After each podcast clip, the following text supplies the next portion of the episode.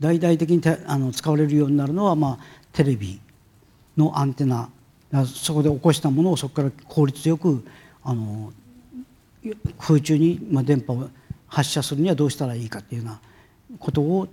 あの考える時にはまあ非常に大々的にマクセル方程式のが必要だったわけです。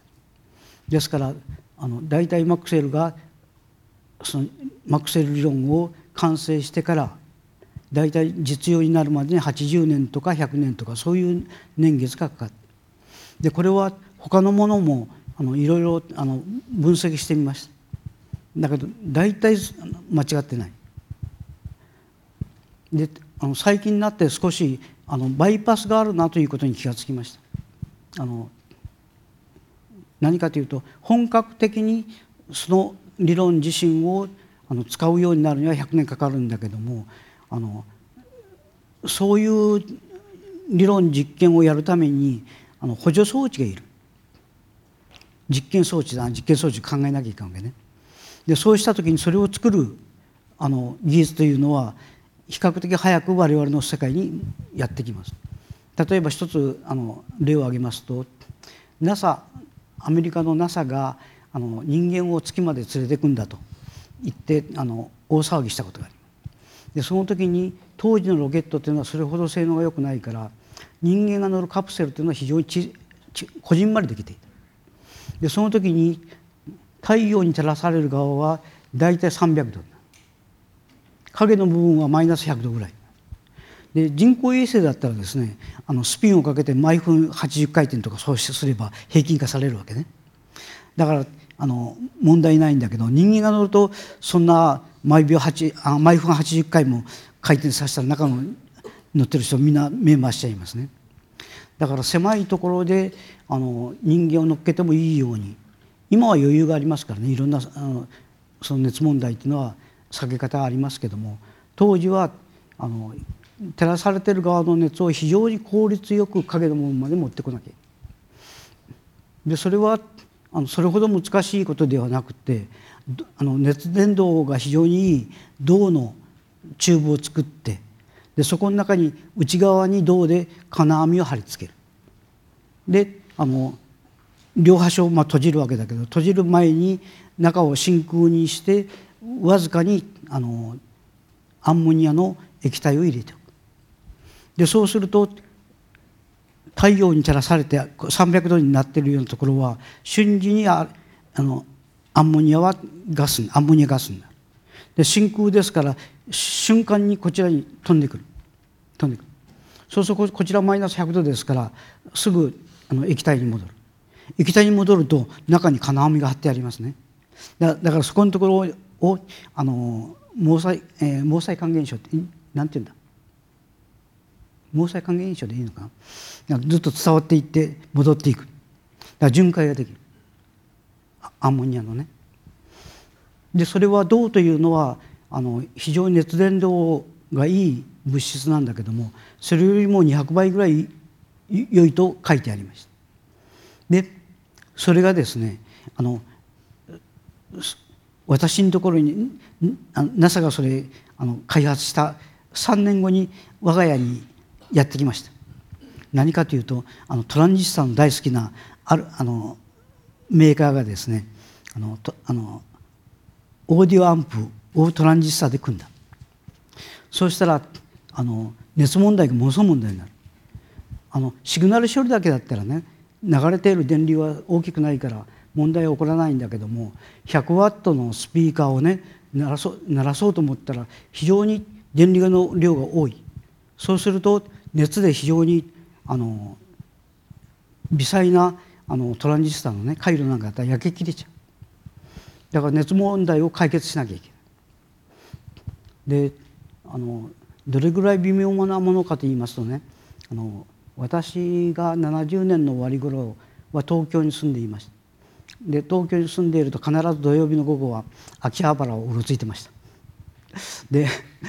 そこであのあるあそこでまああのパソコンなんかよりもっと程度の低いねあのキットを買って遊んでましたでそうするとやっぱり能力があの低いもんだからちょっと拡張したしたくなるわけね。でそれであの拡張キットを買ってで取り付けようと思った時に開封したら中から説明書と赤い字で「必ず呼べ」と書いてある説明書とそれからアルミホイルにあのくるまれたあのパーツが入ってました。でそのあの説明書を見るとね何と書いてあるかというとまず靴下を脱いで裸足になれ。で台所へ行ってシンクの上に素足で立てと。それからおもむろにアルミホイルを開封せよと書いてある。何かっていうと皆さんよくあの冬になると知ってるようにねあの金属に触るとパチッと静電気が走るでしょ。あれと同じように我々の体には静電気たくさん帯びてる。それがその集積回路に流れたぐらいで切れちゃう。だからあのシンクの上に乗ってシンクはあれかあのアース化してあるんですねだからあの静電気が帯びているとそういうものがちゃんと流れあのゼロになってくれるで書いてあるんだけどいい大人がですねそのシンクの上に立って裸足でた座座り込んでこんなことやってるのを想像しただけであの今思ってもなんか笑えてきますね。でそれぐらいあの集積回路というのはあの微細な回路で作られている。であの、まあ、それから今日だったらもっと1万倍ぐらいあのそういう回路のあのなんなんていうんですか集積されて集積度は上がっています。でそうなるとねあの最近のテレビもなんかそうなんだけどもあのお父さんあなた電子工学科の教授でしょうちのテレビが調子がおかしいから見てくださいと言われてもね絶対教授であろうとなら触っちゃいけないどういうことかというとテレビのね映る原理ぐらいのことは大学のあ電子工学科の教授だったら分かる。でしかしそのトランジスターで言ったら17個ぐらいでテレビなんて映ったものがですね今はそれのあの実装率はもう1万倍10万倍と多くなってる。ということは何かというと本来テレビを映すっていう機能だけじゃなくてもっといろんなことやってる。一番大きなことを言ったら例えば最近のテレビはゴーストなんてのは映ってるの見たことないですね。まあ、ゴーストって知ってますか？あのテレビ塔から電波が来ますね。でまっすぐ来る。でしかし大きな建物があるとそこに反射したやつが来る。そう遠回りしているからこちらよりもこのシグナルは遅くやってくる。そうすると画像がですね二重写し三重写しになるわけね。早く来たやつと遅く来たやつが遅れたものを映り込んで。ゴーストってのがありました最近はあのゴーストっていう言葉も知らない。何かというと最近のテレビは集積回路で非常にあの多くのあの装置が繰り込んであります。だからまっすぐ来たやつと遅れてきたやつの時間どれぐらい遅れてるかということを測定してそして主に一番早く来たシグナルをですねをあの遅らしてそしてマイナスの符号をつけて足し込むそうするとあの遅れてきたやつ消えるわけね打ち消しやって。というようなあのこともことをやもやってる。でそうするとですねメーカーによってそのやり方はですねいろんなやり方をしてだからあの原理を知ってるだけでは使えないこのメーカーがどういうあの思想でもってねこういうテレビというコンセプトをあの作ってるか。そういうことを知らないことにはあの対応できない。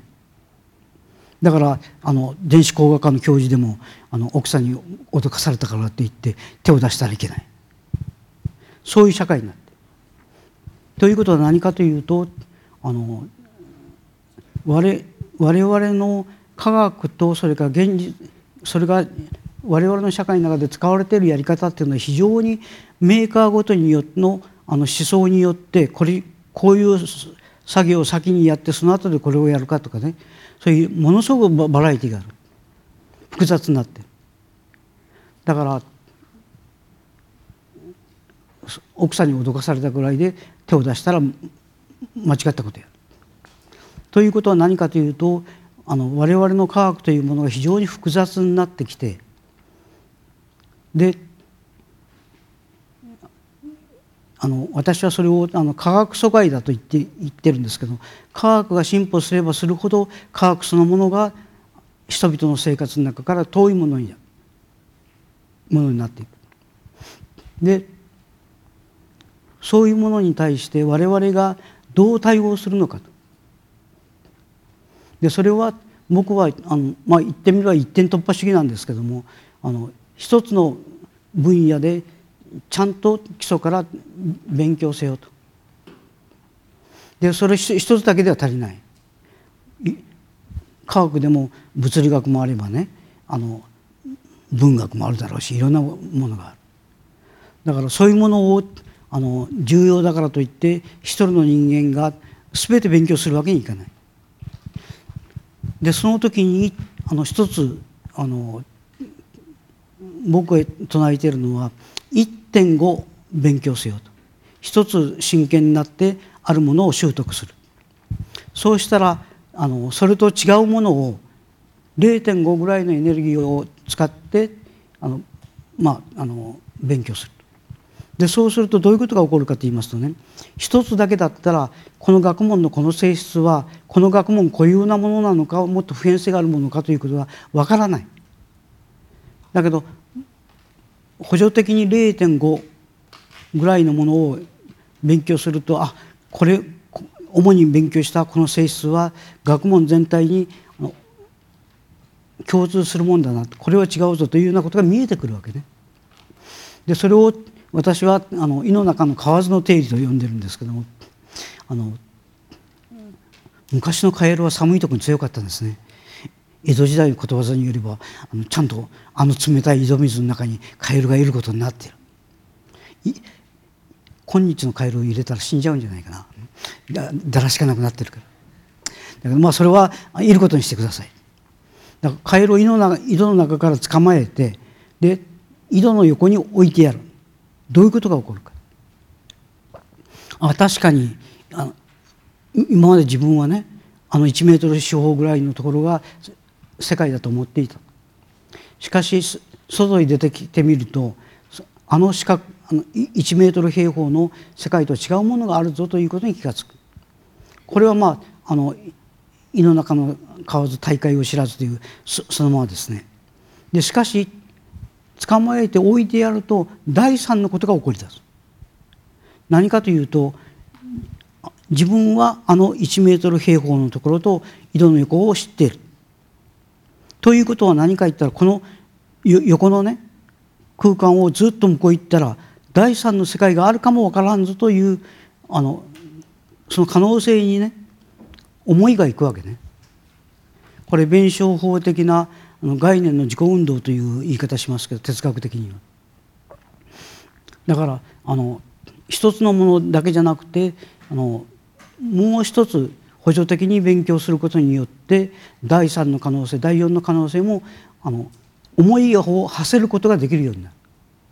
だからそういう意味であの一つ勉強するだけじゃなくて補助的に他のものも勉強してほしいと僕は思います。ちょっと待てよ。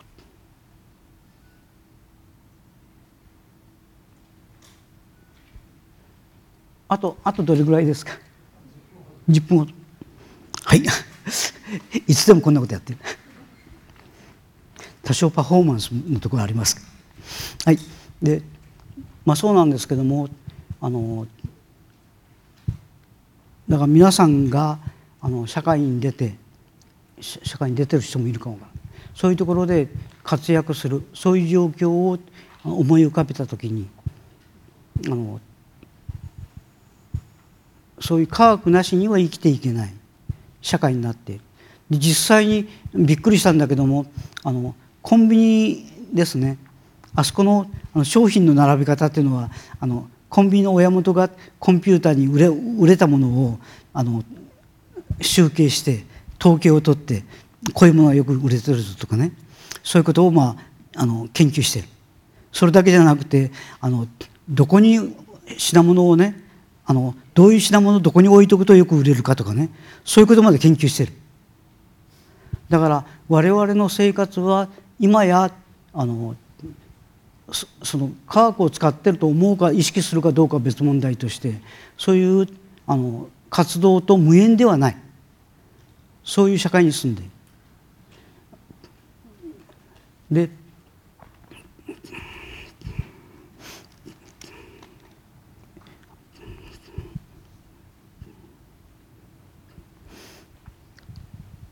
で先ほど言ったんですけども科学というのは非常に高度化してきている。でそのためにあの、まあ、一般市民にとっては遠いもの科学阻害よそよそしいものになってきている。それは言いました。だけどそれに対してあの注意しとかないととんでもないことが起こるんですね。最近、まあ、あのテレビなんかでよくあるんだけども科学的な装いを持って疑似科学をあの浸透させる。そういうことが起こってでそういうものをあの見抜く力っていうかそういうものが必要になってきてでこれはあの私があの風邪をひいて昼間からうちで寝ていてで退屈だからテレビをつけました。そしたら墨染めの衣を着た背のすらっと高いハムサムなお坊さんがいるで多分そのテレビ局が前の週にへんてこなものが写ってる写真があったらあったら送ってくれという呼びかけがしてあったんだと思いますでそのなんとか棒にですね「なんとか棒この写真は何でしょうか?」って見せるそうするとそれをそのスラッと私みたいに縮こまってるんじゃなくてスラッとしたハムさんがお坊さんが見てですねうんこれはハイゴリじゃってやってるわけ。でそれはもう見た時に僕はそれはないぞと思う。それはどういう意味かというと僕が科学者だからそんなハイゴレなんか信じないよという意味ではない。それを見てね瞬時にね背後霊だと言ったその言い方が気に食わない。ひょっとしたらねそのあの写真を撮る時にカメラと被写体の前をその誰かがね足早に通り過ぎたかもからそうすると足は前後に早く動いている。だからそういうところは映らない。しかし状態は比較的安定してこう推移してるからうっすらと映る。そういうことかもわからない。だから本来だったならばその写真を見た時にどういう可能性があるのか。そういうものをこういう可能性こういう可能性こういう可能性とそのリストしてそういうものを一つ一つ調べていってこのこのそういう可能性はここのところが違うと映り方がね。で最後に残ったのが本当に背後霊であるならばそれが背後霊になるんですね。で科学ってそういうもの。だから何かというと背後霊だということを確立肯定するためにそれを肯定したければその似て非なるものをみんな排除していく。一つ一つ。それが科学的立場。で実際にあの我々の分野であの、まあ、幸福が6個あるということはあるっていうだけだったならば1994年に確立しました。それが我々の理論でその予言している通りに振る舞っているということが確立するのは2002年です。でそのあの1994年にあの実験屋さんはあの我々のところへあの200ページぐらいあるあのレポートを送ってきました。あ本体はあの5ページぐらいの短いもんですよ。にあの400人ぐらいの名前が書いてある大沢。で大沢のところだけで1ページちょっとかかってる。だけどもそれはもうあの200ページぐらいあるレポート。実験レポだどういう装置を組んでどういうことをやってシグナルはこれだけあってと。いうようなことが書いてある。でそうすると当然のことながらあの非常にあ 1, 1秒間にあの 10, 10万回衝突させて素粒子を衝突させてそれがどういう具合に反応するかということをみんな分析するわけ。でそんな目で見ておれませんからコンピューター処理するわけね。でその時にそのシグナルがあの完全であるかどうかは分からない。なぜかというと配線がいろいろしてあるもん装置が置いてあるからその影に隠れてあの全部映ってるわけではない。でそうするとあの不完全なデータはみんな捨てたらいいじゃないかと 思うけどもそれみんな捨てちゃうとあのイベントがゼロになる。だからあの得られたものは十分あの解析してこれは本来だったならばこうこういうとこが映ってるはずだけどここにこういう装置があるからね。影になってる可能性があると。だからこれは我々が求めているイベントである確率が0.7個あるんだと。でそういうものをみんな足して最後に書いてあるのが11.6個。何トップコークなんていうのは1個2個と数えれるもんであって0.6なんてないでしょと言いたくなるんだけどそういうあの推定してるもんだからそうなるんですね。だから何かというとあの科学っていうのはそういうもんだからあの疑って疑ってその疑いをすり抜けて存在しているものだから肯定のための否定の作業という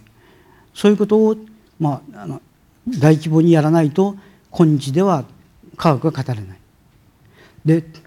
あの僕の友達で口の悪いやつがいましてねそんなことやっててお前たちはあの面白いかっていうわけね。それはあのノーベル賞第1号物理学賞第1号っていうのはレントゲンでレントゲンっていうのは畳1畳ぐらいのあの実験テーブルで実験ができただからその理論から実験まで自分一人でやって解析してどんなもんじゃいっていうのが一番楽しいんだけどももうそういうことはもう時代が過ぎちゃったわけね。110年経ってればもうそんな時代でなくなってる。でそれはあのその素粒子っていう学問がお前おかしいんだというんじゃなくて学問っていうのは必然的にそうなる。工学のあの発掘でもですね我々があの小学校の頃テレビなんてないですからだからその代わりにあの映画館へ行ってあの映画鑑賞してくるわけ。でその時に映画本来の映画の前に必ずニュース映画っていうのがありました。でそこではあのたまたま私が見たあのニュース映画はその考古学の発掘に関するあのニューニュース映画でした。でそれは老教授が1人助手助手が2人。それからまああの技官みたいな人が3人。6人でこうやって。でしかし最近ではですねあの青森の丸山三内古墳かな。あれなんか数千人の単位でやってるわけね。妊婦さん雇って。こうやって。でなへんてこなものが見つかればあの笛を鳴らせと。そうするとあの作業を一旦中止と言ってあの専門家が来てそのあのおかしなものが意味があるかどうか。であこれは合戦ネタだと。で再開とか、まあ、そんなことやって。だから千人規模数千人の規模でやらないとあのなんかものが言えないような社会になってきて。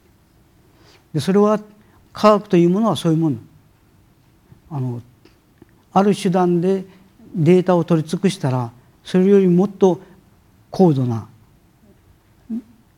量的にも大きいやり方でお金をかけたやり方で自然に働きかけるよりもしょうがないそういう社会に皆さんはあの育っていくわけです。でそれが面白いかというあの言われ方するんだけどもそういう中で生きていくにはやはり全体像に思いを馳せるという作業をしないことにはあの本当に歯車のような使われ方してしまうわけね。今自分がやってることはどういうことなのか全体像としてはどうか